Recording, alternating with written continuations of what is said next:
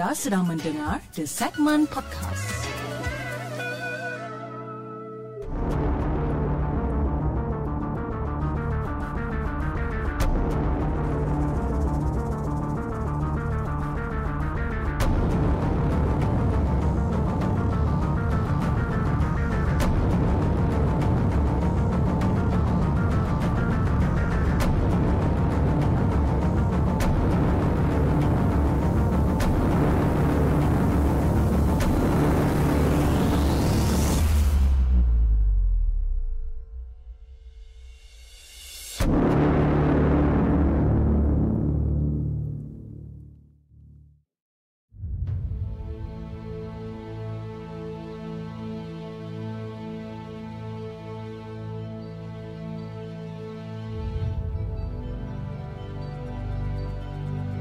Guys, Assalamualaikum Welcome back to the segment Apa khabar guys? saya harap anda semua dalam keadaan sihat Dan hari ini Dua hari bulan Februari Bertemankan saya sekali lagi Dalam satu lagi rancangan Markas Puaka Di mana kita akan berkongsikan Tentang kisah-kisah seram Yang telah dihantar ke the segment Dan juga yang mana yang telah kita ambil Daripada blog-blog tempatan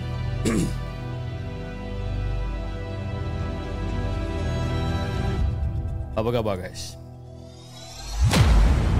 Okey, malam ni kita ada lebih kurang dalam enam cerita yang kita nak ketengahkan pada malam ni tapi sebelum kita mulakan, uh, malam ni saya ingin memohon maaf kepada anda di saluran YouTube dan juga di saluran TikTok kerana kita tak online selama dua hari kerana kesihatan yang kurang memuaskan sebenarnya. Cuma sekarang masih lagi dalam recovery. Hopefully malam ni sempat kita habiskan cerita, okey. Malam ni uh, enam cerita tapi sebelum kita mulakan saya ingin mengucapkan ribuan terima kasih kepada anda semua yang dah hadir di dalam rancangan Markas Puaka. Kita ada Nurul Syafiqah selaku moderator untuk malam ni. Kita ada Syamil Nur Anis Tok Dalang. Kita ada Windows Zip Cik Fas Muhammad Hazif. Kita ada Monsimus Izzuddin Zaki Nana Girls Mom dan kita ada Kak Sabah kita ada Ijat Fitri kita ada Cik Tun Afiq Fuzi Fad, uh, Feral Feral Baker.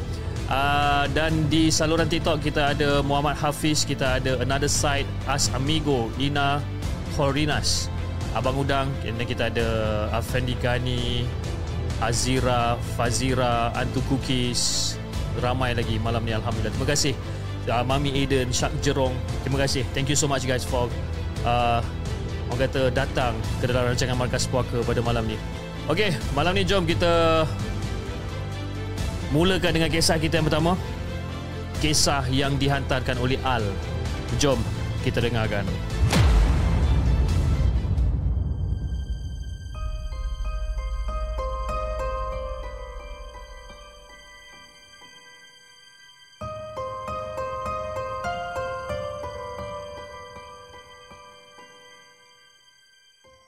Adakah anda telah bersedia untuk mendengar kisah seram yang akan disampaikan oleh hos anda dalam Markas Puaka? Assalamualaikum kepada Hafiz dan juga kepada semua penonton Markas Puaka. Waalaikumsalam warahmatullahi Okey Hafiz, perkara ni terjadi lama dulu ketika aku masih lagi dekat bangku sekolah menengah. Jadi kalau tak silap, Tahun kejadian adalah pada tahun 1997. Jadi ketika itu aku berada dekat tingkatan 5 di salah sebuah sekolah asrama penuh lelaki dekat Ipoh, Perak. Jadi pada setiap malam, pelajar tingkatan 1 hingga tingkatan 3 diwajibkan memasang uh, kelambu untuk katil jenis dua tingkat sebelum pukul 10 malam. Memang wajib kita orang kena pasang. Jadi pada satu malam tu Fiz, aku masih lagi belum tidur disebabkan aku nak melepak lagi dengan kawan-kawan and kita orang nak buat kerja gila. Jadi masa kita orang tengah seronok berbual, melepak, isap ukur kan. Dan secara tiba-tiba kita orang terdengar macam bunyi bising dekat dom sebelah tau. Dan dom sebelah adalah dom junior. Jadi pada mulanya kita orang fikir macam eh kenapa junior ni tak tidur lagi kan? Memang nak kena lah sebab kita orang senior pun masa tu. Ataupun mereka ada masalah dekat dalam dom sampaikan terjerit-jerit macam tu sekali. Jadi kita orang pun bergegas pergi ke dom dia orang ni untuk nak tahulah apa yang ter, apa yang terjadi dekat sana sebenarnya. Jadi bila kita orang sampai kat situ Fiz Lampu semua dah terpasang tau. Dan seluruh dom terang benderang Dan aku nampak adik-adik junior ni berkumpul dekat atas katil Dengan tilam-tilam sekali. Dan diorang tengah berkumpul atas katil ni. Dan dekat tengah-tengah mereka tu Aku lihat ada seorang pelajar tingkatan 2 Sedang terbaring dengan wajah dia yang Agak pucat lesi Jadi bila aku tengok budak-budak ni semua kan Ada yang pegang buku Yasin Ada yang baca ayat Quran ada yang peluk lutut kan duduk sambil peluk lutut dan macam-macam lagi. Yang pastinya Fiz, setiap muka budak-budak ni semua dalam keadaan ketakutan. Jadi daripada awal yang aku datang ni macam nak marah, terus tak jadi bila aku tengok reaksi diorang ni macam ni. Jadi kita orang pun uh, kita orang cerita lah, eh kita orang pun tanyalah. Korang ni kenapa? Apa masalah korang ni? Ha? Apa jadi sampai semua uh, junior jadi takut macam ni? Jadi ketua dom tu cerita pada waktu tu. Masa tu lebih kurang dalam pukul 3 pagi lah. Ha? Dan semua junior memang dah tidur dekat katil masing-masing dekat dalam kelambu ni. Dan lampu dom memang dah ditutup. Yang ada cuma limpahan lampu koridor yang menerangi sesetengah kawasan dekat dalam dom tu. Jadi tiba-tiba masa aku tanya dekat diorang apa jadi sebenarnya dan bila ketua dom tu tengah menceritakan apa benda yang berlaku, secara tiba-tiba budak yang terbaring dekat tengah-tengah tu bangun sebab dia terdengar pintu dom terbuka dan dia pandang je dekat pintu dom tu. Sebabkan katil dia berdepan dengan pintu tu dia pandang je dekat pintu pada waktu tu.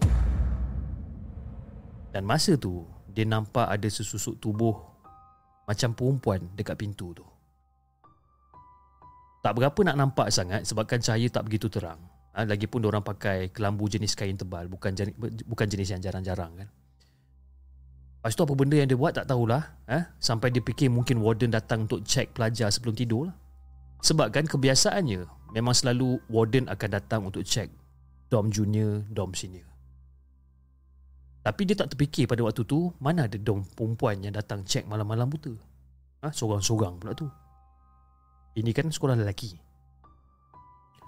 Jadi mungkin sebabkan dia tengah mamai ha? Dia pun tak terfikir dan Dia pun terus bangun je dalam masa yang dia tengah mamai-mamai ni Dia nampak susuk lembaga tu jalan ke arah katil dia tau Dan masa tu dia rasa macam lain macam sikit Tapi tak adalah sampai nak menjerit ha? Dia macam boleh relax, boleh tenang, boleh tenang lagi kan Dan secara tiba-tiba benda tu berdiri dekat sebelah katil dia Jadi pada waktu tu Fiz Lembaga tu seolah-olah macam bercakap-cakap dengan member dia dekat atas katil ha? Sebab katil dua tingkat kan? Jadi dia dekat bahagian bawah dia nampak benda tu duduk kat sebelah dia. Dan dia nampak benda ni seolah-olah macam tengah bercakap dengan member dia dekat atas. Tapi cakap pelan-pelan. Jadi dia fikir macam oh okey lah. Kan? Mungkin warden lah kot yang datang ni. Ah ha? Warden nak bagi arahan ke apa kan?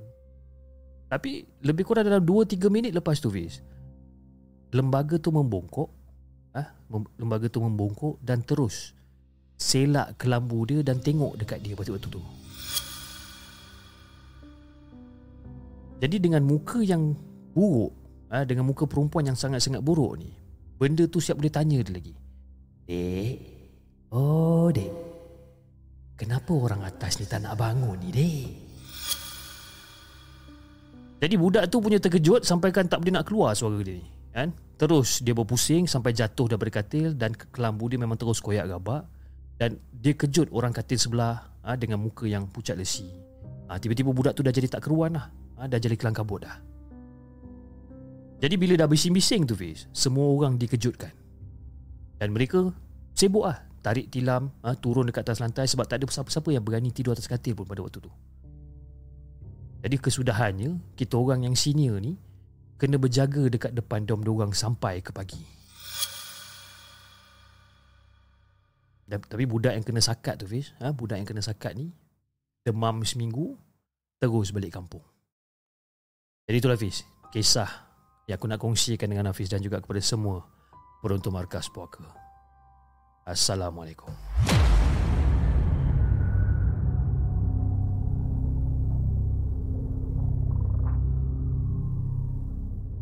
Jangan ke mana-mana. Kami akan kembali selepas ini Dengan lebih banyak kisah seram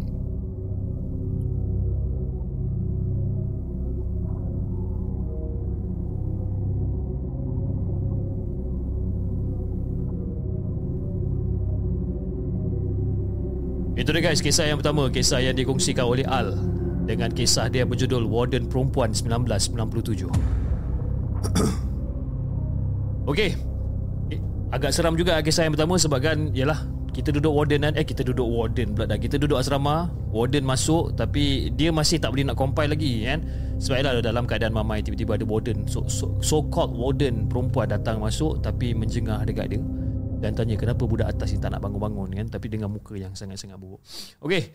Uh, first of all, saya ingin memohon maaf kalau katakan suara saya tak berapa nak kuat ataupun uh, penceritaan saya tak berapa nak tak berapa nak apa orang kata tak berapa nak crunchy. Cip crunchy eh? Tak berapa nak crunchy malam ni. Saya minta maaf sangat-sangat.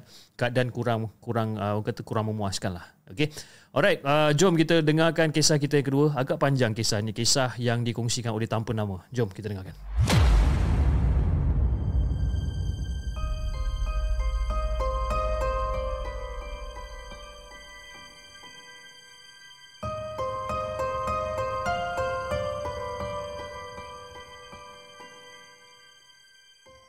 Adakah anda telah bersedia untuk mendengar kisah seram yang akan disampaikan oleh hos anda dalam Markas Puaka? Assalamualaikum semua. Waalaikumsalam warahmatullahi Apa khabar? Khabar baik.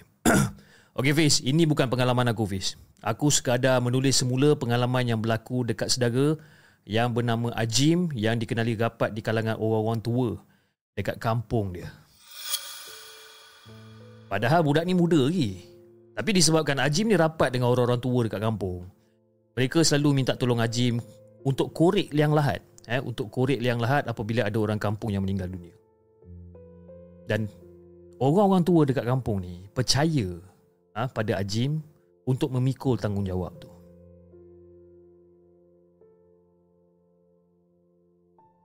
Jadi pada waktu tu Ajim cakap Bang Kalau waktu tengah gali Tiba-tiba terbau busuk ke Terbau hanyir ke Jangan tegur lah ha?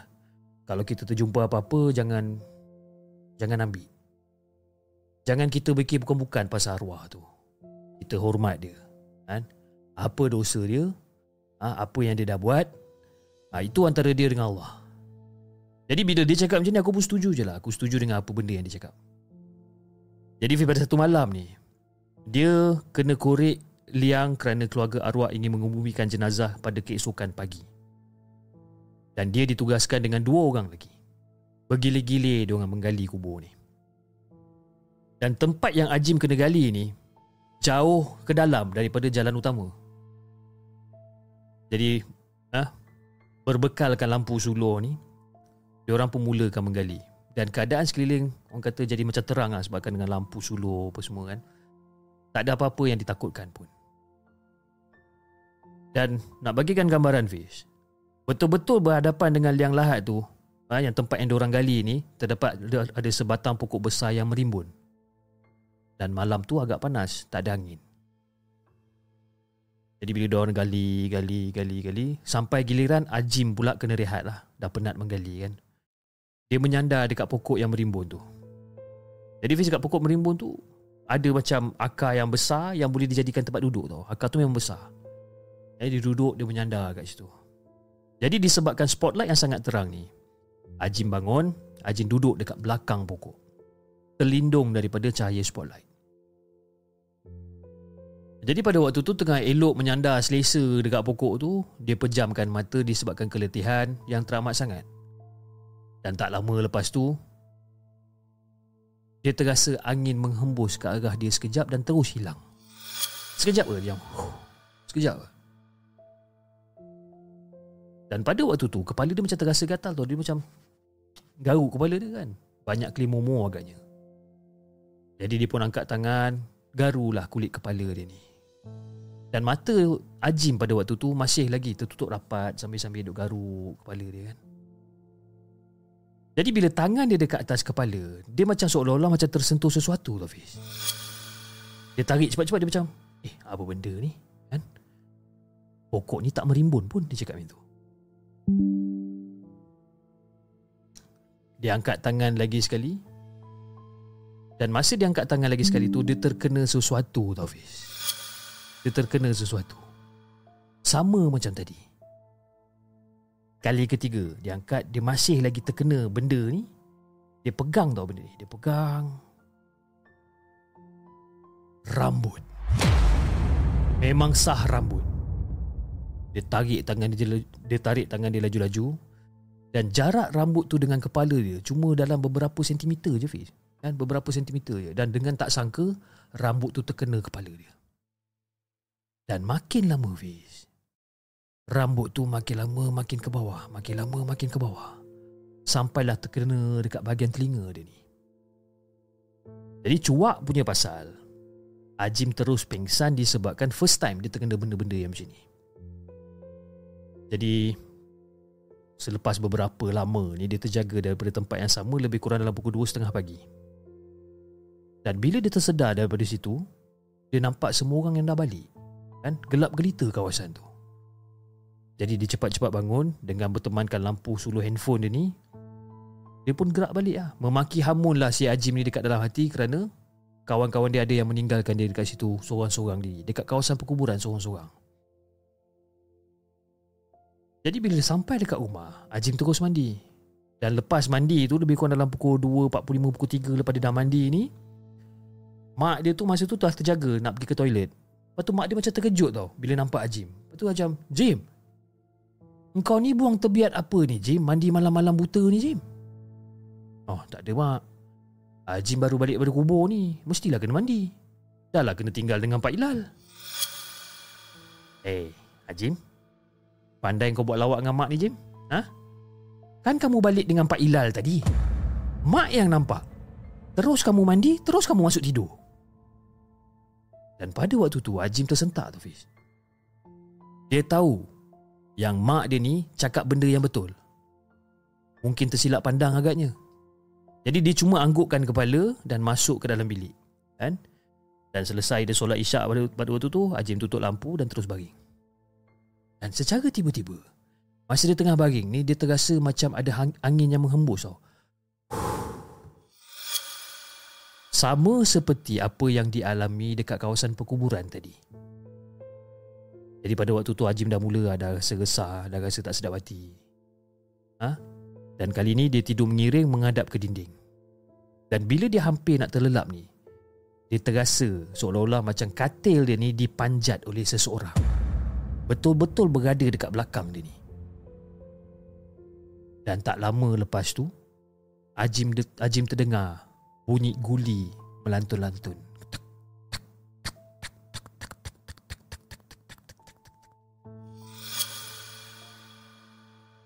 Jadi si Haji ni macam aduh wey. kan? Dia terdengar bunyi guli melantun ni lebih kurang dalam 4-5 biji guli lah. Dia nak tulis ke belakang, dia nak tengok. Kan? Tapi dia macam, eh tak apa tak apa. Dia batalkan niat dia. Sebab apa? Sebab dia rasa seperti ada benda yang sedang baring dekat belakang dia, dekat atas katil. Dan menurut pada kata Haji Fiz, dia rasa seolah-olah macam bantal peluk yang panjang. Sedangkan dia tak ada bantal peluk pun sebenarnya. Dekat dalam bilik dia memang tak ada bantal peluk, tapi dia terasa dekat bahagian belakang dia ni. Seolah-olah macam bantal yang memanjang. Waktu tu badan dia menggigil Fiz. Dia cuba untuk laungkan azan sekuat hati tapi suara dia tak terkeluar langsung. Seolah-olah macam kena pukau pun ya juga. Dan tak lama lepas tu, ada ketukan pula daripada bilik. Tak tak tak tak tak tak tak. Rupa-rupanya mak dia. Dan mak dia bagi tahu yang dia tak dapat nak tidur dan tak sedap hati. Jim. Mak rasa macam susah nak lelap lah Jim. Tak tahu kenapa. Rasa macam tak tak tak senang je hati mak ni. Betapa kuatnya naluri seorang ibu kan Fizan. Jadi lepas pada kejadian tu, Ajim tidur dekat ruang tamu dengan adik lelaki dia dan Alhamdulillah tak ada gangguan. Dan pagi tu, Ajim pergi ke rumah Pak Ilal. Dia nak tanyakan kat Pak Ilal kenapa ditinggalkan Ajim seorang-seorang dekat kubur. Kan? Assalamualaikum. Waalaikumsalam. Eh Pak Ilal. Ni Ajim nak tanya ni Pak Ilal. Semalam masa kita pergi gali kubur kan. Lepas tu kan Ajim pergi lepak dekat bawah pokok. Tidur kat sana sekejap. Lebih kurang dalam pukul 2 lebih macam itulah. Ini Ajim nak tanya ni. Kenapa Pak Ilal tinggalkan Ajim kat situ? Eh? Apa pula Pak Ilal tinggalkan kau? Ha? Masa kau berehat kat pokok tu, aku ajak kau balik sama-sama. Siap siap hantar kau balik rumah lagi. Jadi bila Pak Ilal cakap macam tu, Ajim terus tak nak cakap apa-apa dah. Sebab apa? Apa benda yang Pak Ilal nampak dan apa benda yang Mak nampak adalah benda yang sama. Iaitu Ajim dah balik ke rumah, dah mandi, dah tidur dah. Tapi itu sebenarnya bukan si Ajim. Jadi itulah Fiz. Kisah yang aku nak kongsikan dengan Hafiz dan juga kepada semua penonton markas puaka. Assalamualaikum.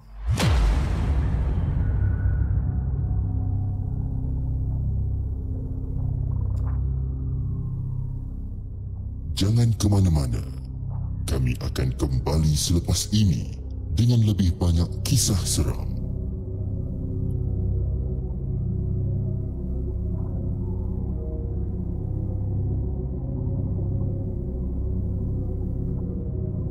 Kisah yang kedua, kisah yang dikongsikan oleh tanpa nama dengan kisah dia berjudul Pengsan dekat kubur. Kan? Kalau kena kat korang, apa korang buat sebenarnya? Katakanlah, eh, katakanlah yang yang yang anda ditugaskan untuk menggali kubur. Kan? Uh, lepas tu tertidur kat situ, lepas tu bila bangun, tak ada orang.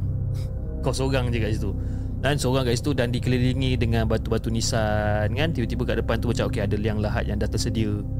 Apa korang buat? buka langkah seribu ataupun just relax chill aja kan? Kalau kata kena kat saya uh, tak tahu saya tak tahu. Uh, probably saya akan buka langkah seribu lah eh? Probably insyaallah. Okey jom kita bacakan kisah kita seterusnya. Kisah yang ketiga. Kisah yang dihantarkan oleh Dino. Jom kita dengarkan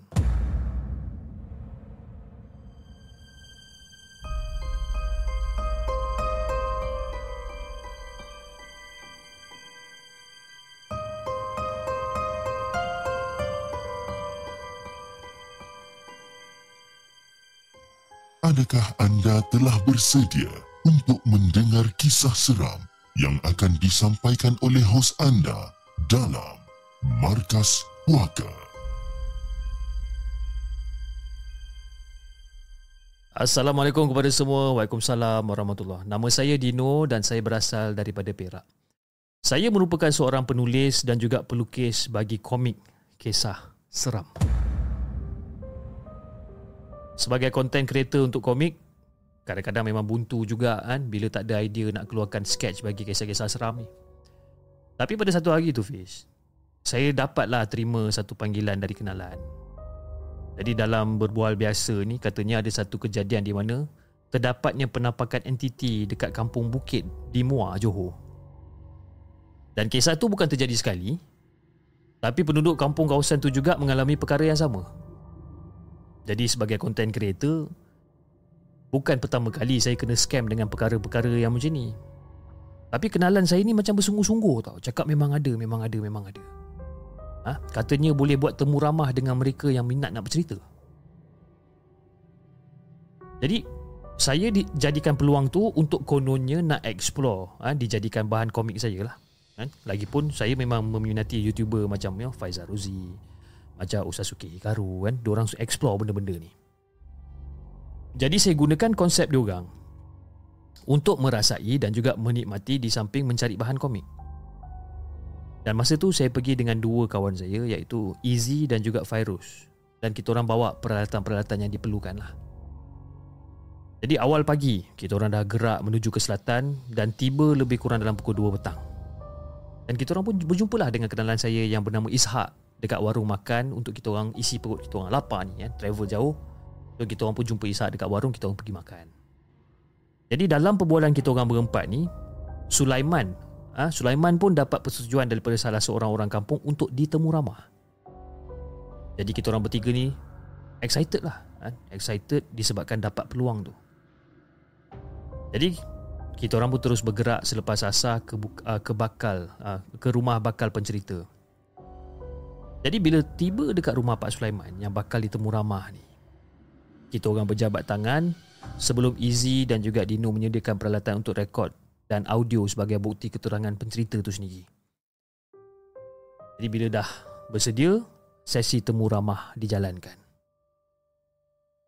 Jadi pada awalnya tu kita orang ingat Pak Sulaiman je yang nak bercerita. Tapi tak lama kemudian datang pula ada beberapa orang kan Pak Ayub, Makcik Melah dan juga Safwan eh, Datang diorang ni. Jadi menurut pada cerita Pak Sulaiman Dekat hujung kampung ni ada sebatang pokok besar.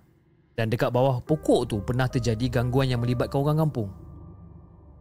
Ramai yang nampak di waktu senja Tapi yang menjadi mangsa kebanyakannya budak-budak perempuan muda. Ha? Dan gangguan ni terjadi dan kebanyakan jadi histeria ha, Mengacau-gacau Dan tak lama lepas tu Makcik Melah pula uh, ceritakan. Ha, Dah beberapa kali dia lalu dekat kawasan tu Pasti dia akan dengar Ada orang panggil nama dia dekat pokok tu. Melah. Melah. Melah. Jadi pada sangkaan awal dia tu Dia ingatkan ada orang sengaja lah nak prank dia ke kan? Tapi bila dia tengok dekat kawasan tu tak ada orang pun.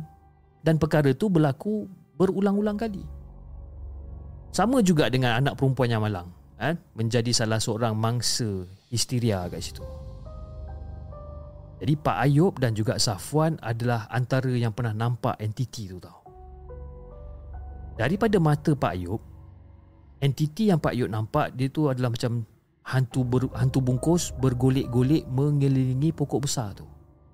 Itu yang Pak Ayub nampak. Tapi berlainan pula dengan si Safwan.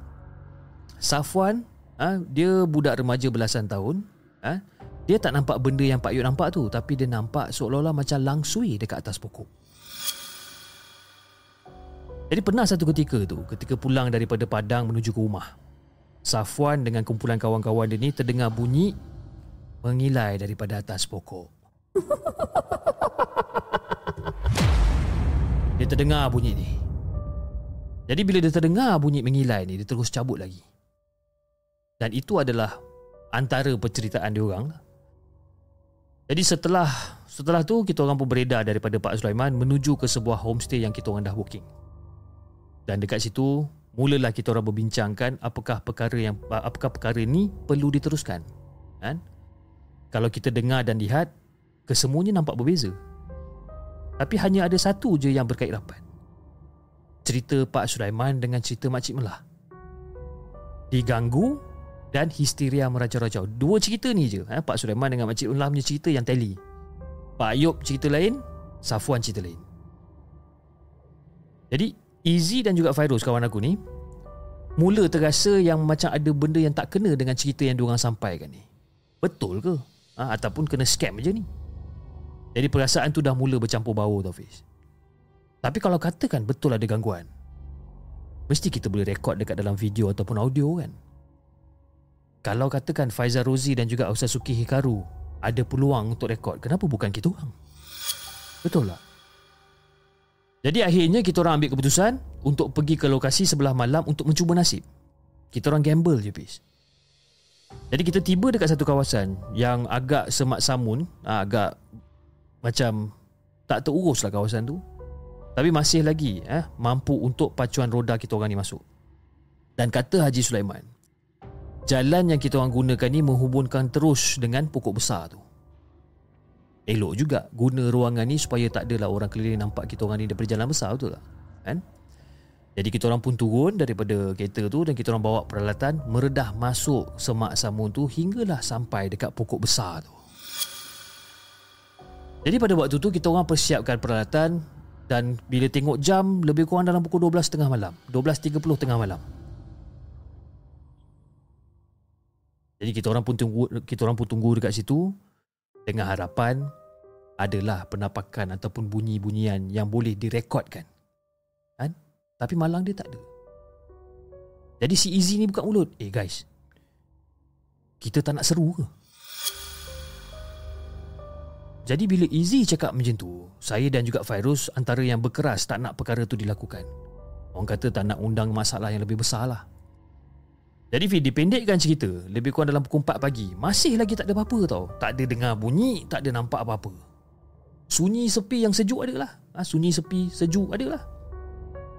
Jadi kita orang pun ambil keputusan Untuk balik je lah Disebabkan kita orang dah kena scam lagi kan? Ini bukan kali pertama kita orang kena ni Pis Jadi segala uh, segala peralatan kita orang balik, uh, bawa balik Simpan dekat, dekat dalam truk Dan masa tu lah kita orang diganggu Fis Macam ni cerita dia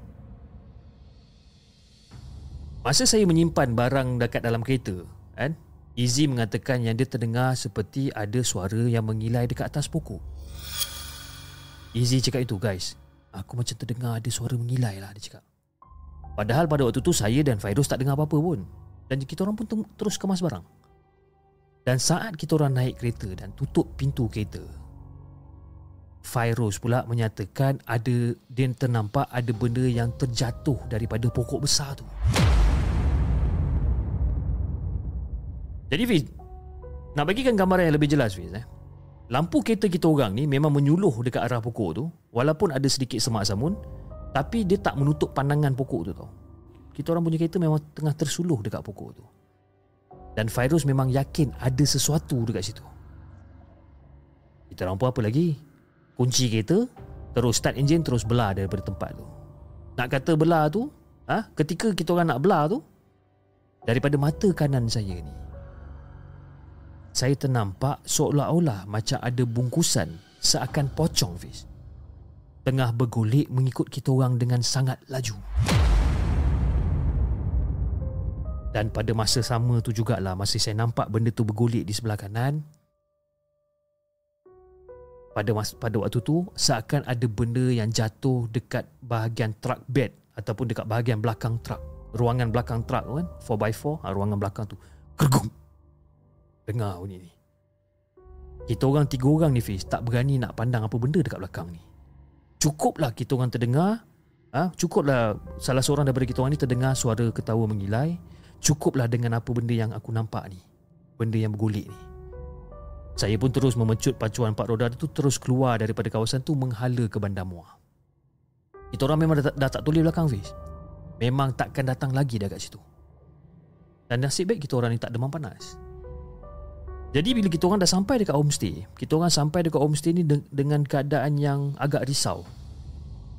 Tapi Alhamdulillah tak ada apa-apa yang berlaku. Tapi orang kampung yang kongsikan pengalaman, eh, mereka yang berkongsikan pengalaman iaitu orang-orang kampung ni, tak ada pula cerita macam mana ada penunggu dekat pokok besar tu. Diorang tak ada cerita benda ni. Yang diorang ceritakan sekadar entiti dan juga mula mengganggu orang kampung. Cumanya kali ni entiti-entiti ni dapat rasa mengganggu orang dari daripada Perak. Kan? Jadi itulah Fiz. Eh? Pengalaman kita bertiga ni. Kononnya nak cari idea cerita hantu untuk hasilkan komik seram. Ha, tapi bila dah kena macam ni, ha, terus terfikir jugalah. Ah, baik tak payah nak explore-explore ni Fiz. Biar orang lain yang buat, kita ambil sebagai inspirasi untuk hasilkan komik. Habis cerita. Kan? Itulah Fiz eh. Terima kasih kerana sudi untuk bacakan cerita yang tak seberapa ni. Assalamualaikum.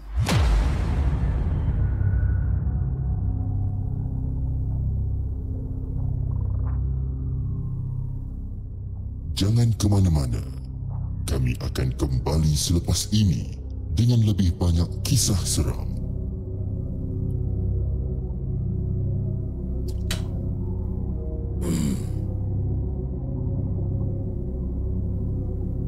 Kisah yang Sorry, sorry. Kisah yang ketiga. Kisah yang dikongsikan oleh Dino. Penunggu pokok besar muar. Seram cerita dia ni kan? Tapi itulah kan? Macam dia cakap pun betul juga kan? Yalah sebab dia penghasil Content komik kan? Of course dia nak cari idea Because saya rasa itu adalah perangai content creator kot. Even saya sendiri kan? Kadang-kadang kalau macam saya tak ada idea nak buat cerita apa Sebagai contoh you know uh, kita nak ambil mood kan nak nak hasilkan konten-konten yang terbaru apa semua kita akan cari tempat lah cari tempat. Tapi macam saya saya tak adalah pergi cari tempat-tempat yang berhantu ataupun tempat-tempat yang orang kata boleh cari penyakit ni kan memang tidak lah. Tapi mungkin pergi cari tempat yang you know lepak-lepak tempat-tempat yang tenang untuk cari idea untuk keluarkan konten-konten terbaru. Tapi macam Dino ni ha, dia pergi pergi cari penyakit pergi kat tempat yang betul kan? Ha, bila dah kena bawa ada akal terima kasih Dino di atas um, perkongsian. Akmalism satu dua puff dulu cip. Jangan macam-macam eh. Okey, jom kita dengarkan kisah kita yang keempat. Oh, dia punya nama lain macam eh. Kisah yang keempat. Okey, dia ada part 1 tau. Ini adalah kisah keempat bahagian yang pertama. Kisah yang dituliskan oleh Honda Hitam. Honda Hitam. Jom kita dengarkan.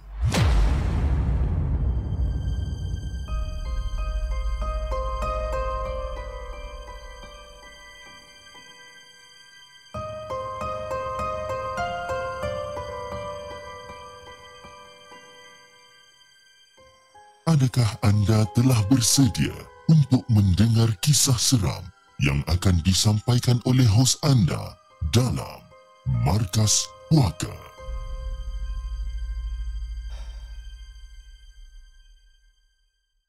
Assalamualaikum kepada semua pendengar di segmen. Waalaikumsalam warahmatullahi Okey Fiz, kisah ni berlaku antara semasa aku kerja di kafeteria Klub Sukan Frim Kepung. Dan aku dipindahkan ke Frim setelah restoran hebat di Jalan Bonus Off Jalan Masjid India KL tu terbakar. Jadi seramai tiga orang staff daripada Jalan Bonus dipindahkan ke sana iaitu aku, Ram dan juga PE. Jadi aku ni sebagai pembantu dapur, Ram ni tukang teba roti canai dan PE adalah pembancuh air. Jadi oleh disebabkan hostel dah penuh, kita orang bertiga ni disewakan di uh, disewakan rumah di Kampung Melayu Kepung. Dan kami dibekalkan motor roda tiga jenis Honda Hawk uh, untuk berulang alik pergi dan juga balik kerja. Jadi jarak dia daripada rumah hingga ke kafeteria frame tu lebih kurang dalam 2 kilo lah. Dari tempat kerja nak balik ke rumah, kita orang terpaksa melalui kawasan hutan simpan yang sangat-sangat sunyi, Fiz. Jadi setiap kali kita orang nak balik, rasa seriau jugalah. Lampu jalan satu je. Itu pun dekat selekor tajam dekat perkampungan frame. Jadi Fiz, pada satu hari ni, Pihak pengurusan Vrim buat majlis makan malam sempena persaraan ketua pengarah kalau tak silap aku. Jadi kawan aku Ram dan juga PE balik awal disebabkan dia kena masuk kerja lebih awal. Jadi terpaksa lah aku balik seorang-seorang. Jadi sebelum bertolak balik tu macam-macam doa aku baca bis. Ah ha? ayat tu kursi empat kul. Ha? memang tak pernah tinggal lah doa-doa ni semua kan. Tapi memang malang lah nasib aku malam tu Fiz. Lepas pada satu selekoh tajam ni dekat jalan yang macam agak berbukit tu motor aku buat hal. Enjin masa tu tiba-tiba brr, terus mati. Kan? Dan masa tu aku dah rasa takut semacam dah ni. Aku cuba hidupkan enjin, tak hidup. Kali kedua pun sama, tak hidup. Jadi kali ketiga, ha, kickstarter tendang balik. Kan? Aku kickstart ni, aku kickstart tendang balik. Jadi pada waktu tu Fiz, tengah aku macam tengah kelang kabut, tengah cuba nak hidupkan enjin motor aku ni, ada angin bertiup yang agak kencang Fiz dengan ya, dahan-dahan pokok kat tepi-tepi ni semua bergoyang kuat masa tu dan suasana tu dia membuatkan aku ni macam bertambah takut tau eh. Dah lampu seketul je kat situ lepas tu dengan pokok bergoyang-bergoyang kan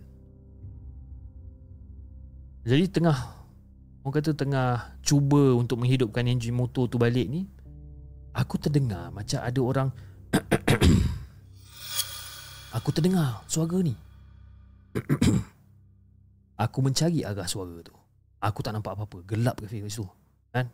Tengok gelap je kat depan ni. Ha, mulalah. Ha? Aku baca segala doa yang aku ingat. Ha? Bacaan lah, tunggang terbalik, tersasul, semua ada. Aku jadi panik tu masa tu, Fiz. Jadi aku pun segera berselawat sebab itu yang paling senang dan pernah dengar yang selawat tu boleh menghilangkan rasa panik. Jadi aku dah selawat, aku selawat, aku selawat. Bila dah tenang sikit tu Aku berselawat dengan agak kuat pula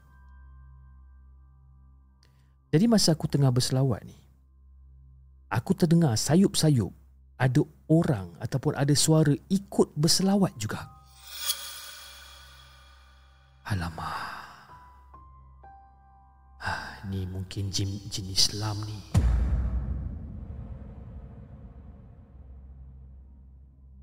Jadi bila aku macam terfikir Mungkin itu adalah jin Islam Aku pun kuatkan suara aku. Aku cakap Assalamualaikum. Uh, Tolong jangan kacau aku. Aku nak tumpang lalu je. Aku nak balik cepat ni Sebelum solat isyak aku nak balik ni. Tolong jangan kacau aku. Jadi bila aku cakap benda tu Fiz Tak semena-mena suasana jadi tenang aja. kan? Tak ada lagi tiupan angin yang kuat Aku rasa lega lah masa tu Aku cuba start motor balik Masih tak hidup eh? Kali kedua aku start Alhamdulillah motor tu hidup Apa lagi? Tak ada cerita banyak Pecut selagi boleh lah kan? Jadi bila dah sampai rumah Member aku yang dua orang ni dah tidur lena ha? Jadi lepas solat isyak aku pun tidur Nak dijadikan cerita Keesokan pagi tu Aku pergi kerja lewat sedikit Sebab balik lewat malam semalam Sebabkan jamuan, jamuan makan tu kan Jadi lebih kurang dalam pukul 2 petang Aku pergi ke masjid Aku berjumpa dengan imam masjid Imam masjid tu kalau tak silap aku nama dia Imam Wahid dan sekarang pun masih bertugas sebagai imam dekat Masjid Frim. Dan aku nak aku The reason why aku jumpa Imam ni sebabkan aku nak tahu dengan lebih lanjut tentang misteri di perkampungan Frim ni. Jadi dia bila aku bercerita dengan Imam Wahid ni, dia tersenyum je. Dia tersenyum bila aku ceritakan kejadian yang aku alami. Lepas pun dia cakap dengan aku, Ojo Wedi. Ojo Wedi ikikan kampungnya dia. Aku cakap, ya apa pula orang tua ni cakap? Ojo Wedi. In, ikikan kampungnya dia. Dia cakap dalam bahasa Jawa. Yang berbawa maksud, jangan takut. Dekat sini kan memang kampung dia. Kan? Dia tu adalah jin lah. Kan? Dia kata jangan takut, dekat sini kan memang kampung dia. Imam ni pun Jawa batu pahat macam aku juga. Jadi Orang kata mula-mula masa dia cakap tu aku macam lost lah sekejap kan Macam yelah dah lama kan aku tak bercakap Jawa Dan tiba-tiba bila dengar ada orang cakap Jawa macam ni Macam ah, okey lah boleh ngam lah Jadi dia pun bercerita panjang lah tentang semua perkara misteri yang pernah berlaku dekat situ ha? Lagi-lagi dekat kawasan air terjun Jadi Fiz Lepas dah bertemu dengan imam masjid ni Petang tu aku ambil keputusan untuk meronda ha? Meronda kawasan frame dengan dengan menggunakan motor roda tiga aku tu Jadi aku gerak lepas solat asar Aku siap pakai boot Sebab lepas ronda-ronda ni aku nak pergi main bola Aku siap pakai boot bola lagi Jadi pada waktu tu niat nak ronda kawasan air terjun ah Sekali jalan lah ha? Nak ronda kat kawasan air terjun Siapa yang pernah masuk frame eh, Siapa yang pernah masuk frame Pasti akan tahu yang jalan daripada klub hingga ke air terjun tu boleh ke klub balik semula tanpa berpatah balik. Kan? Maknanya one way daripada klub pergi ke air terjun dan dia akan sampai balik ke klub. Kan? Bentuk dia tu macam ladam kuda tau. Bentuk macam tu. Kan? Dan air terjun betul-betul dekat kawasan Bengkok. Kan? Jadi selepas meninjau dekat kawasan air terjun tu, aku bergeraklah ke padang bola melalui kuartus pekerja dan aku ditahan oleh beberapa orang pekerja kelab. Aku berhenti sekejap, borak dengan durang. Dan secara tiba-tiba datangnya Mat Deris ataupun adu, uh, arwah Idris ya, datang nak pinjam motor. Dan tak sampai 3 minit, seorang pak cik datang dengan laju ya, dengan motor. Dia kata, Atan, Atan, Deris masuk parit, dia kata. Jadi kita orang pun apa lagi? Bergegaslah ke tempat kejadian. Dan bila kita bergegas kat tempat kejadian, kita tengok yang Deris dah terbaring dekat parit dan kaki dia kena hempak motor. Ha, nasib baik air tak dalam bis. Kan cuma paras betis je. Dan susah jugalah sebenarnya eh kalau kita nak naikkan orang daripada dalam barit ni. Cuba punya cuba kan untuk settlekan masalah dia ni nak dekat maghrib baru urusan selesai tau. Jadi bila aku balik ke kafe memang kena bebel lah dengan bos. Sebab apa? Motor dah jahanam. Dia dah pinjam kan? Jadi Fiz pada malam tu Lepas maghrib aku pergilah pergilah melawat deris Jadi PE dengan si Ram ni tak ikut Sebabkan shift diorang ni pukul 1 petang sampai 11 malam Jadi bila aku melawat dia Tak adalah orang kata macam kecederaan serius Lebam badan ada Dan juga tulang kering dia bengkak Dan ramai juga yang datang melawat Fiz Macam-macam andaian dibuat kan? Macam mana boleh terajak masuk ke dalam parit lah ha? Jalan lurus lah Jadi deris jawab simple je. Nak buat macam mana dah nak accident kan? Bukannya aku boleh kawal benda-benda ni dia cakap. Dan secara tiba-tiba Deris bisik dekat aku pis Eh bro. Kau jangan balik dulu. Aku nak cerita sikit ni. Jadi aku pun pesan lah. Aku pesan dekat budak-budak yang datang melawat ni. Aku cakap eh Nanti kau bagi tahu Ram dengan PE Aku tak balik eh. Aku tidur rumah Deris Aku nak aku nak teman dia malam ni. Kan? Suruh orang dua balik kampung Melayu tak payah tunggu aku. Jadi Fiz nak dijadikan cerita Bila dah sampai kat rumah Daris ni Sebelum tidur ni Daris ceritakan lah Macam mana dia boleh terbabas. Bro Ni aku nak cerita dengan kau ni. Kau tahu tak macam mana kau boleh terbabas? Manalah aku nak tahu Aku tak ada kat situ. Apa cerita bro? Tak ada. Masa aku bawa motor tu Aku nampak ada tiga budak melintas kan? Ataupun ada tiga orang melintas lah Aku nampak ada dua lelaki Dan ada satu perempuan dan aku cuba mengelak kan? Aku mengelak dan itu yang aku terus masuk parit uh, Yang tiga orang tu kau kenal ke? Aku tak kenal orang. Aku memang tak pernah nampak pun orang ni Kalau anak-anak staff dekat frame ni Semua aku kenal ha? Aku membesar dalam frame kot Aku tahulah siapa Tapi yang tiga orang yang melintas ni Aku tak kenal siapa bro Dia cerita macam tu Jadi pada esoknya tu Aku berjalan balik ke cafe club tu Tak jauh lah Lebih kurang dalam 300-400 meter Jadi Masa aku tengah jalan tu Aku berhenti dekat tempat The Race Terbabas kan? Aku perhatikan je Tempat budak-budak bertiga tu muncul Seperti apa yang diceritakan oleh The Race ni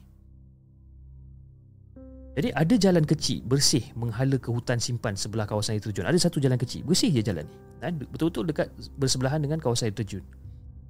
Jadi pada waktu tu aku baca doa Nabi Sulaiman. Kan? Dan masa tu aku terdengar macam ranting dipijak. Terdengar bunyi. Masa tu aku berdiri je tegak menghadap ke jalan kecil tu. Dan bunyi tu semakin lama semakin kuat tau. Aku baca, aku baca, aku baca kan. Dan sebanyak tiga kali lepas tu aku bagi salam. Dan lepas aku baca doa Sulaiman tiga kali, aku bagi salam. Dan terdengar suara yang menjawab salam dan juga berselawat.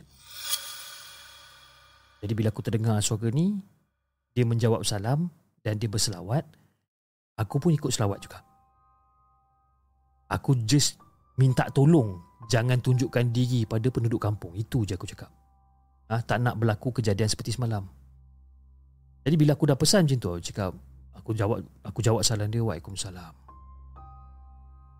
Lepas tu aku selawat, lepas tu aku cakap ah, kalau boleh tolong jangan tunjukkan diri dekat orang-orang kampung kat sini boleh. Saya tak nak ada kejadian macam semalam. Jadi lepas aku dah pesan macam tu Pis, aku pun terus jalan laju balik ke kafe. Kan?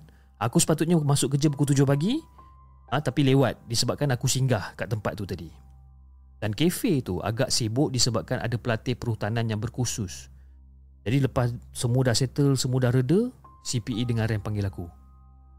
Eh bro. Aku rasa kita orang ni nak berhenti kerja lah. Tak nak kerja dekat sini lagi lah. Eh Apa pasal korang ni tiba-tiba nak berhenti kerja pula? Tak ada. Aku dengan PE semalam masih nak balik aku ternampak macam ada budak-budak main dekat bawah lampu dekat selekor tajam tu. Jadi bila aku tanya dekat budak-budak ni, kenapa main malam-malam buta dekat tepi hutan? Lepas tu, lepas tu abang budak ni cakap, oh tak adalah bang, rumah dekat depan ni aja. Jadi bila budak tu tunjuk rumah tu dekat depan ni, kita orang toleh. Bila kita orang toleh Budak tu tengah tunjuk dekat tempat hutan gelap Jadi bila aku nak toleh balik Nak tanya diorang Mana ada apa-apa Mana ada rumah dekat situ Bila aku nak toleh Nak tanya diorang Budak-budak tu dah lesap. Jadi masa tu aku macam Hmm. Tantah budak yang sama tak ni? Aku cakap dalam hati. Jadi aku pun cakap lah kat orang kan? Suruh bincang dengan bos petang nanti macam mana kan? Jadi petang tu bila PE dan RAM dah Suarakan hasrat untuk berhenti kerja ni Bos tak benar kan Minta sangat dia orang kerja kat situ Dan bos bersetuju untuk kita orang bertiga Tidur dekat kafeteria buat sementara waktu Disebabkan kita orang tak nak berulang alik ha? Lagipun hostel dah penuh Jadi Fiz aku pun tidur lah dekat ruangan kecil pejabat PE tidur dekat store Ram pula tidur dekat atas meja oblong atas tilam bujang kan? Dan bos berjanji akan dirikan rumah di belakang kafeteria bersebelahan dengan masjid. Dan pihak Frim pun benarkan dirikan rumah dekat situ. Dan ini adalah kisah bahagian pertama Fiz. Assalamualaikum.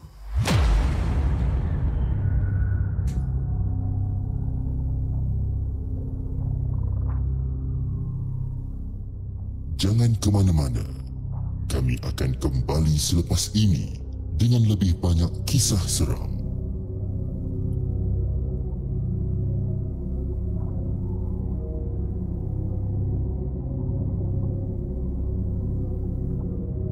Kisah kisah yang keempat. Kisah yang dikongsikan oleh Honda Hitam dengan kisah dia berjudul Kisah Frim. Okey, kisah Frim bahagian yang pertama. Siapa pernah pergi? Frim. Dulu saya duduk dekat Taman Ihsan Kepung. Ha, pada saya form 1 sampai form 3. Tahun berapa lah tu? Form 1 sampai form 3 1997 kot.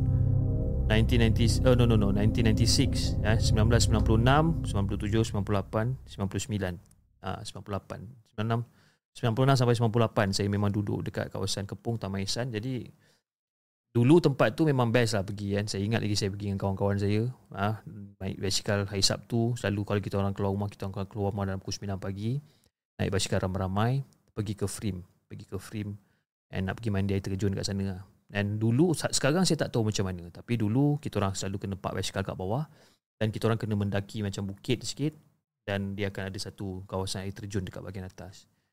Kalau dulu ialah budak-budak time tu kan mana ada nak fikir-fikir sangat cerita-cerita hantu, cerita-cerita mistik kan. Tapi bila dah sampai kat atas tu actually bila fikir-fikirkan balik sekarang ni tempat tu dia macam agak spooky sikit.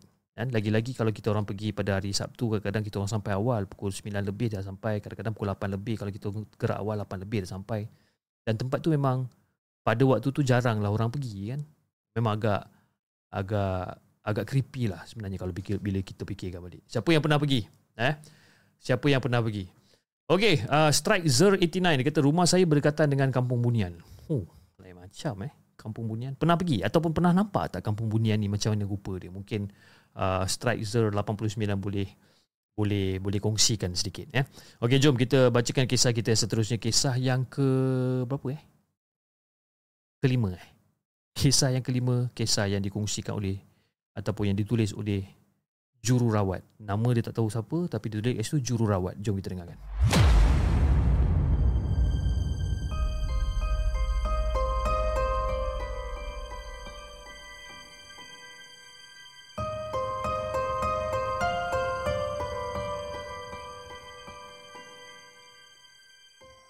Adakah anda telah bersedia untuk mendengar kisah seram yang akan disampaikan oleh hos anda dalam Markas Puaka?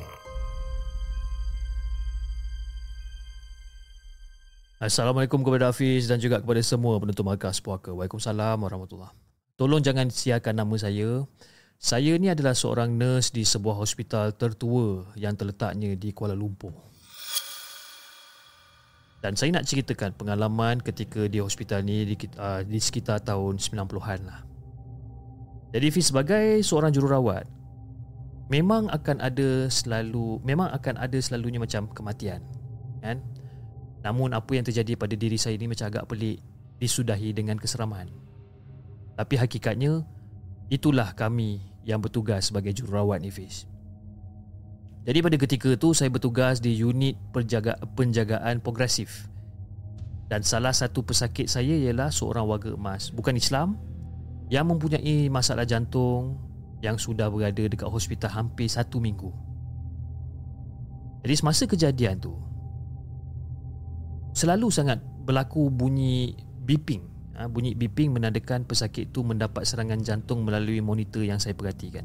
Selalu bunyi tut tut tut tut ha, itu macam indikator. Ha, indikator yang menyatakan pesakit tengah mengalami sakit sakit jantung ni. Jadi saya pun terus bergegas untuk melihat keadaan pesakit ni dekat katil. Tapi bila saya tiba dekat katil tu berlaku sesuatu yang sangat mengherankan. Kelihatan pesakit tu tidaklah seperti yang dilihat dalam monitor bila saya tengok pesakit tu Dia macam tak ada serangan jantung pun Dan hanya beberapa patah perkataan Ataupun beberapa patah ayat Yang saya tak endahkan Dan itu itulah yang berlaku Sepanjang saya dua hari saya bekerja kat situ Tapi pada hari yang ketiga ni Fiz Ketika saya dalam perjalanan ke unit penjagaan tersebut Untuk ke meja front office eh? Masa saya baru meletakkan beg terdengar bunyi beeping monitor daripada pesakit yang saya jaga ni. Kan? Tit tit tit. Tit tit terdengar bunyi ni. Saya pun berlari dengan jururawat yang ada pada masa yang sama menuju ke katil pesakit tersebut. Jadi masa kita orang tengah berlari ha, nak ke pesakit tersebut, ketika itulah saya berselisih dengan seorang perempuan berpakaian hitam yang baru je keluar daripada kawasan katil pesakit jantung tu. Baru, perempuan tu baru keluar tau berselisih. Jadi dipendekkan cerita, pesakit tu meninggal dunia. Dan masa tu saya dan juga Lina kawan saya ni jururawat yang bertugas untuk menulis report lah. Jadi kita orang pun menceritakanlah dekat dalam report tu apa yang jadi kan. Saya datang letak beg dengar bunyi beeping bergegas ke bilik berselisih dan sebagainya. Tapi tak ada satu report yang bila kita tengok dekat dalam logbook ke apa tak ada satu report yang mengatakan ada orang yang melawat pesakit tu tau. Tak ada. Jadi lepas saya tanyakan pada Lina, dia mengesahkan memang langsung tak ada yang melawat. Hanya tiba-tiba bunyi beeping sound ketika saya ketika saya sampai dekat tempat kerja. Masa ni mula saya fikir tau. Apa yang pesakit tu kerap kata kepada saya sepanjang saya jaga dia dua malam ni? Kan? Malam pertama bunyi beeping monitor Bila saya sampai pesakit macam tak ada kena serangan jantung Tapi dia macam mengeluarkan kata-kata yang saya macam Tak ambil pot sangat. Malam kedua pun sama. Hari yang ketiga dia meninggal. Jadi setiap kali beeping sound tu berlaku pada waktu malam Pastinya saya hadir untuk melihat keadaan pesakit tersebut. Dan sepanjang dua hari itulah ah, dia, cerap, ah, dia kerap berkata yang ada wanita berpakaian hitam sering ganggu pesakit tidur. Kan? Sering datang dan ganggu dia tidur. Dan apa yang lebih mengejutkan Fish? Pesakit tu cakap yang wanita tu akan bawa dia pergi jauh dari sini. Saya baru macam teringat balik tahu apa benda yang dia cakap ni. Dan ketika ni saya baru macam terlintas kat fikiran saya, apakah wanita berpakaian hitam ni yang saya selisih ni adalah wanita yang sama yang mengganggu pesakit tu daripada mula Sampailah dia mengembuskan nafas dia yang terakhir Saya pun tak pasti Fiz Tak entah Malaikat maut tak?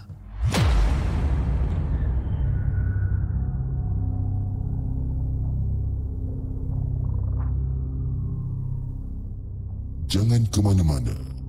Kami akan kembali selepas ini dengan lebih banyak kisah seram.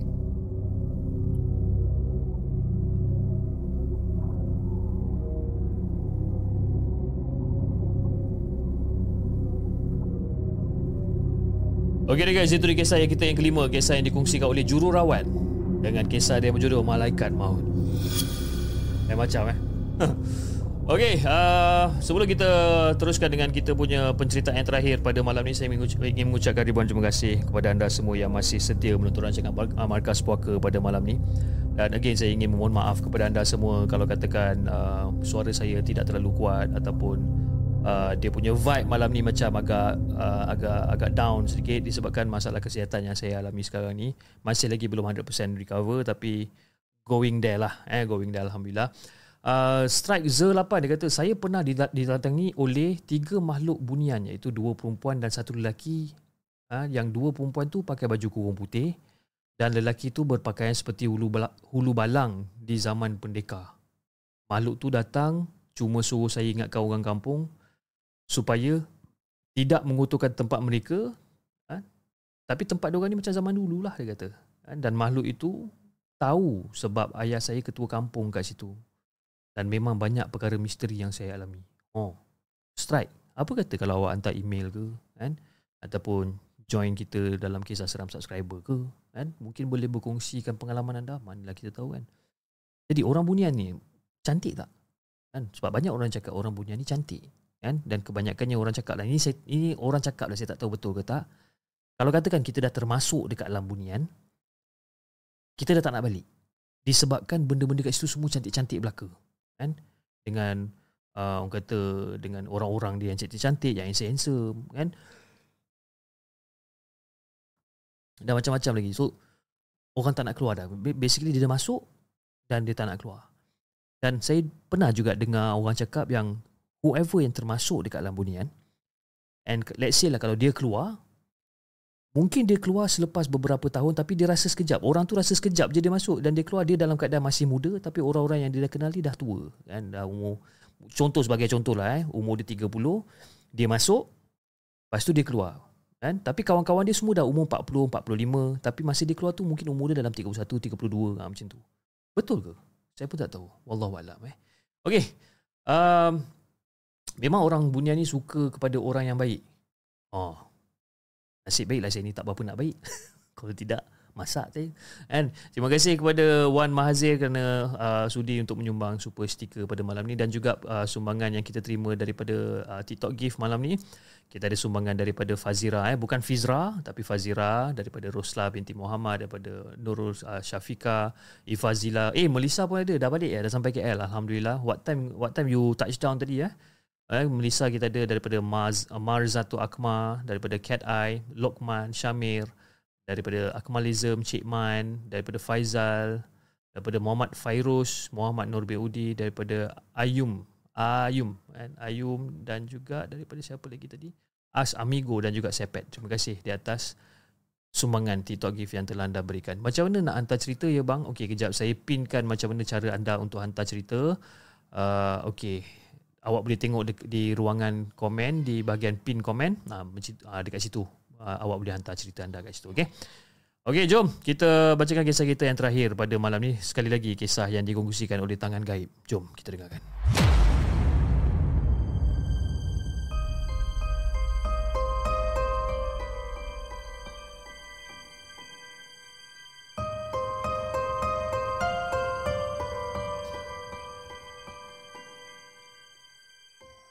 Adakah anda telah bersedia untuk mendengar kisah seram yang akan disampaikan oleh hos anda dalam Markas Puaka? Assalamualaikum kepada semua. Waalaikumsalam warahmatullahi. Okey. Korang masih ingat tak kes penemuan kubur masa imigran Rohingya yang terbesar dijumpai pada tahun 2015 di Wang Kelian, Perlis? Ha, masa tu memang tengah kecoh dengan kes-kes pemerdagangan manusia dan hanya diketahui lebih besar kes dia pada tahun 2022 iaitu semasa PKP yang berlaku di Bukit Kayu Hitam Kedah. Dan kes ni dikaitkan dengan empat warga Thailand yang menjadi dalang. Jadi Fiz, masa kubur ni dijumpai, memang gempah habislah bumi Perlis ni. Mayat-mayat yang dijumpai telah dibawa ke sebuah hospital di utara tanah air. Aziz masa tu salah seorang jururawat di hospital tersebut telah menceritakan kepada The Simon. Kata Aziz, kebanyakan mayat-mayat yang ada ha, ada yang dah mereput dan tinggal rangka. Dan kesemua mayat-mayat yang berjaya diambil dihantar ke Jabatan Forensik. Dan pada ketika itu, Jabatan Forensik memang tak menantanganlah dalam usaha mempercepatkan bedah siasat dan untuk mengenal pasti punca kematian bagi mayat-mayat yang ditemui ini. Punyalah ramai, eh, punyalah ramai sampaikan tempat sejuk beku pun dah penuh. Dan memang diorang kena buat kerja cepatlah. Dan sesiapa yang lalu dekat jabatan forensik, diorang akan jadi pelik dan akan rasa macam nak muntah dengan bau-bau mayat ni. Termasuklah si Aziz ni. Ha, termasuklah si Aziz yang selalu menghantar mayat-mayat tersebut sepanjang penemuan kubur tu. Dan ketika tu, Aziz sedang bekerja shift malam di mana dia mula bekerja pada pukul 9 malam dan pulang ke rumah seawal jam 7 pagi. Dan ketika tu, medical officer ataupun MO yang bertugas adalah Dr. Satish. Jadi pada lebih kurang dalam pukul 1.45 pagi, seorang pesakit lokal daripada katil 15 meninggal dunia, Fish. Jadi bila dah selesai urusan kematian diuruskan dekat ward, Aziz ditugaskan untuk menolak jenazah ke Jabatan Forensik bersama dengan seorang lagi PKK yang bernama Syuk.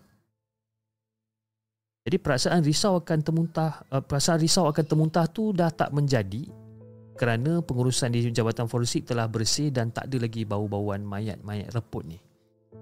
Berkemungkinan mayat-mayat daripada kubur besar Rohingya tu dah selesai diuruskan. Jadi bila dah selesai penghantaran jenazah ni, Aziz bagi tahu kepada Syuk ha, ataupun PKK ni yang dia nak beredar awal disebabkan terlupa nak solat isyak. Kata bang, uh, saya nak gerak awal sikit boleh tak? Saya terlupa nak solat isyak lah bang. Jadi Syukri yang dah solat, ha, dia hanya menunggu Aziz dekat tempat duduk bersama katil ward dan sementara Aziz bergegas ke surau yang terletak lebih kurang dalam 10 meter daripada jarak jabatan forensik ni dan janji dia 5 minit akan selesai solat isyak. Ha? Dia janji dekat Syuk ni 5 minit je dia nak dia nak apa dia nak solat isyak ni. Jadi Suasana dekat dalam surau ni sangat-sangat sunyi dan sejuk disebabkan penghawa dingin jenis centralized masih lagi terpasang. Kan? Tapi pada kadar yang perlahan lah. Kan? Tapi tetap sejuk. Kan? Daripada waktu malam sampailah ke pagi. Jadi pada waktu tu Aziz pun bersiap sedia lah. Bersiap sedia kan Menghadap ke kiblat Sambil baca niat kan? Terus angkat tabir. Allahu Akbar. Jadi setelah selesai baca doa iftitah Si Aziz ni baru nak mula membaca surah Al-Fatihah kan? Bismillahirrahmanirrahim. Dia baru nak baca Al-Fatihah Bahu kanan dia ditepuk sekali. Kepak Dan masa bahu kanan dia ditepuk, dia terdengar orang belakang. Allahu Akbar. Dia dengar. Jadi disebabkan hal tu Aziz menundukkan sedikit kepala dia.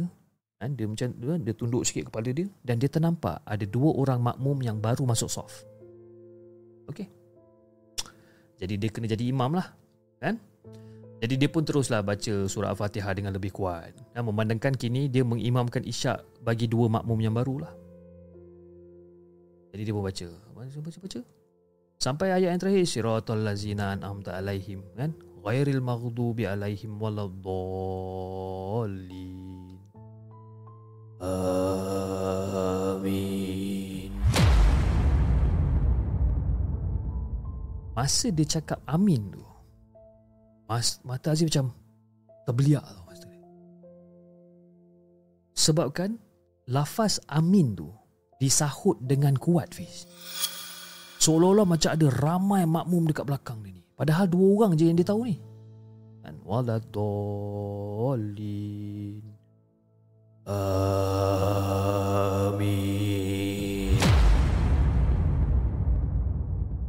Tapi dia kembali tenang dia, dia cuba untuk tenangkan diri dia. Barangkali adalah saudara-saudara, saudara-saudara mara yang ataupun waris-waris pesakit yang lain yang bermalam kat hospital mungkin.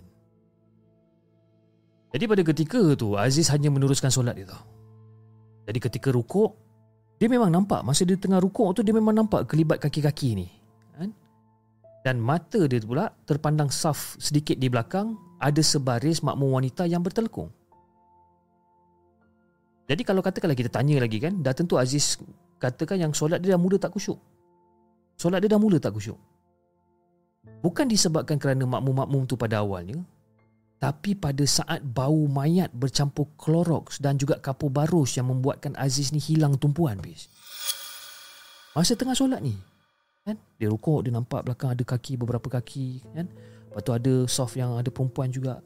Pada waktu tu, dia terbau mayat bercampur dengan Clorox dan kapur barus. Ah, mata dia dah mulalah melilau sana sini. Dan perasaan tu datang bila dia fikirkan tentang makmum-makmum dekat belakang ni. Dah tentu-tentu bukannya daripada kalangan manusia. Jadi masa sewaktu dia Aziz tengah sujud ni, Aziz terpandang di sisi kanan dan juga kiri pada sudut mata dia dia macam ya pada ekor mata dia ni.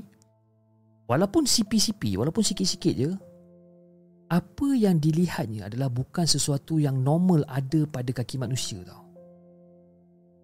Apa yang dia nampak adalah hitam, kulit yang menggelupas dan juga berulat. Itu yang Aziz nampak. Sah, belakang dia bukan manusia.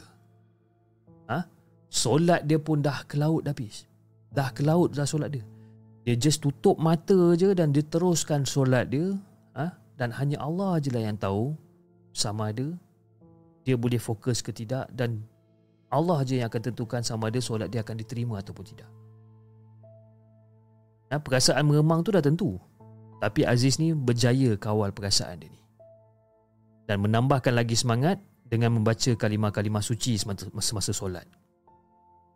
Jadi Fiz, bila dah habis tayat akhir, Aziz pun bagi salam.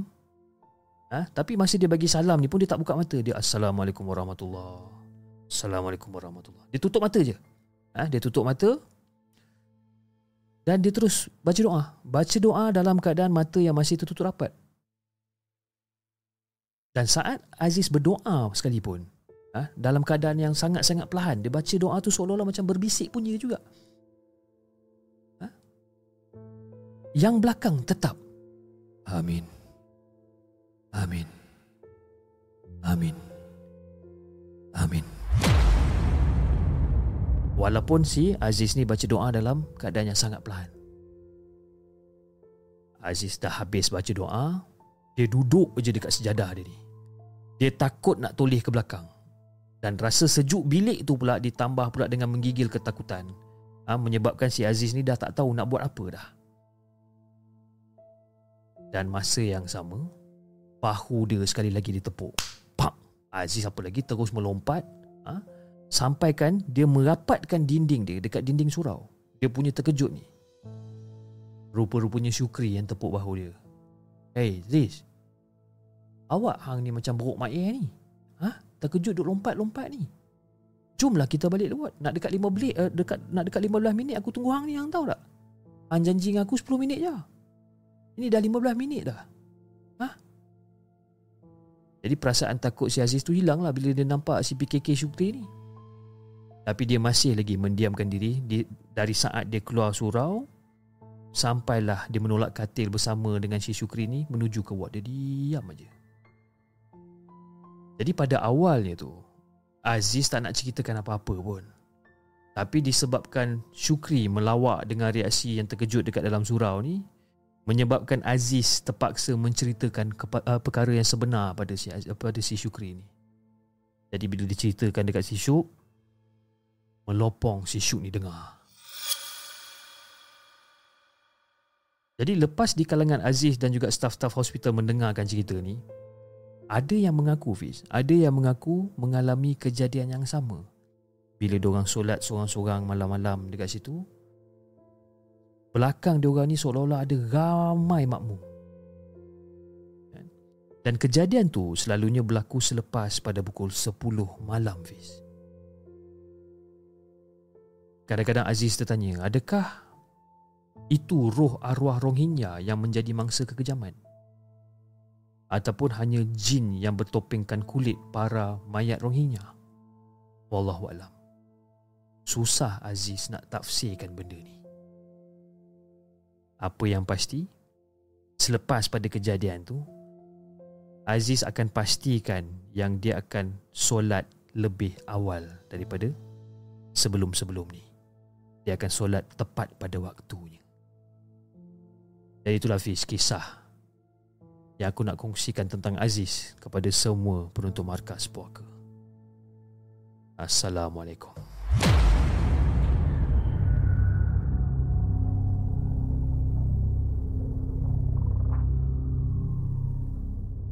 Jangan ke mana-mana. Kami akan kembali selepas ini dengan lebih banyak kisah seram.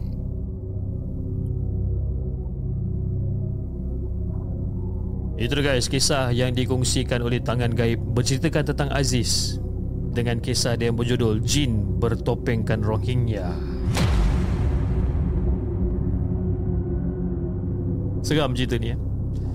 Dia seram sebab apa? Seram pasal yang makmum tu lah eh? Makmum yang ramai-ramai kat belakang. Dan saya pun macam Yelah kadang-kadang kita ni pun solat lewat kan?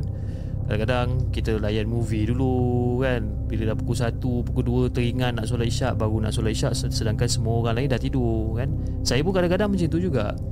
Bila mata tak bila lelap ah, Lepas tu nanti saya akan bangun lah. Bangun lepas tu solat isyak. Kadang-kadang solat isyak saya pun kadang-kadang 2 setengah pagi 3 pagi kan. Jadi biasalah bila kita solat isyak kita baca kuat kan. Baca kuat masa 2 rakaat pertama tu kita baca kuat. Jadi bila baca kuat kadang-kadang kadang-kadang lah. Kadang-kadang terdetik juga lah macam janganlah siapa-siapa aminkan kat belakang aku. Itu je. Itu je. Okay Anyway uh, Terima kasih guys Kerana Masih lagi setia Menonton rancangan Markas Puaka Sampai sekarang. Dan besok um, Besok tak ada live show. Okay Penonton-penonton di TikTok Anda boleh uh, Bergerak ke saluran merah Pada malam esok Jam 9.30 malam. Untuk episod yang seterusnya Episod yang keempat Kalau tak silap saya uh, Mana Suka Podcast Membawakan lagi satu kisah baru. Uh, Kita jemput subscriber Untuk datang ke studio untuk menceritakan lah untuk untuk dia bercerita tentang uh, kisah seram yang dia alami dan bagi saya lah eh, bagi saya cerita dia pun boleh tahan juga eh, boleh tahan juga so besok insyaallah kita jumpa jam 9.30 malam uh, di saluran merah uh, untuk episod yang keempat Mana Suka Podcast. Okay, jadi kepada anda di saluran TikTok jangan lupa tap-tap love dan follow akaun Markas Puaka dan juga di saluran YouTube jangan lupa like, share dan subscribe channel The Segment. dan insyaAllah kita akan jumpa lagi on the next coming episode. Assalamualaikum.